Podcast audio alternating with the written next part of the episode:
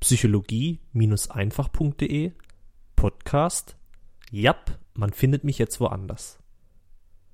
Hi, hier ist Aljoscha. Ja, du wirst bestimmt überrascht sein, dass du hier schon lange nichts mehr von mir gehört hast. Aber das hat auch einen ganz bestimmten Grund. Ich bin jetzt öfter mal hinter der Kamera und filme und fotografiere, was ich schön finde.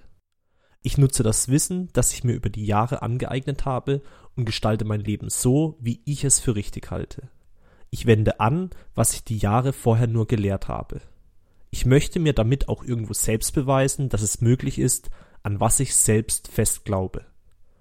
Ich lade dich ein, zu verfolgen, was ich so treibe und empfehle dir, mal meinen Instagram, meinen Facebook oder YouTube-Account anzuschauen. Ich möchte zeigen, dass ein selbstbestimmtes Leben möglich ist und dass es für meine Lebensqualität wichtig ist, dass ich bewusste Entscheidungen treffe und nicht alles dem Zufall überlasse.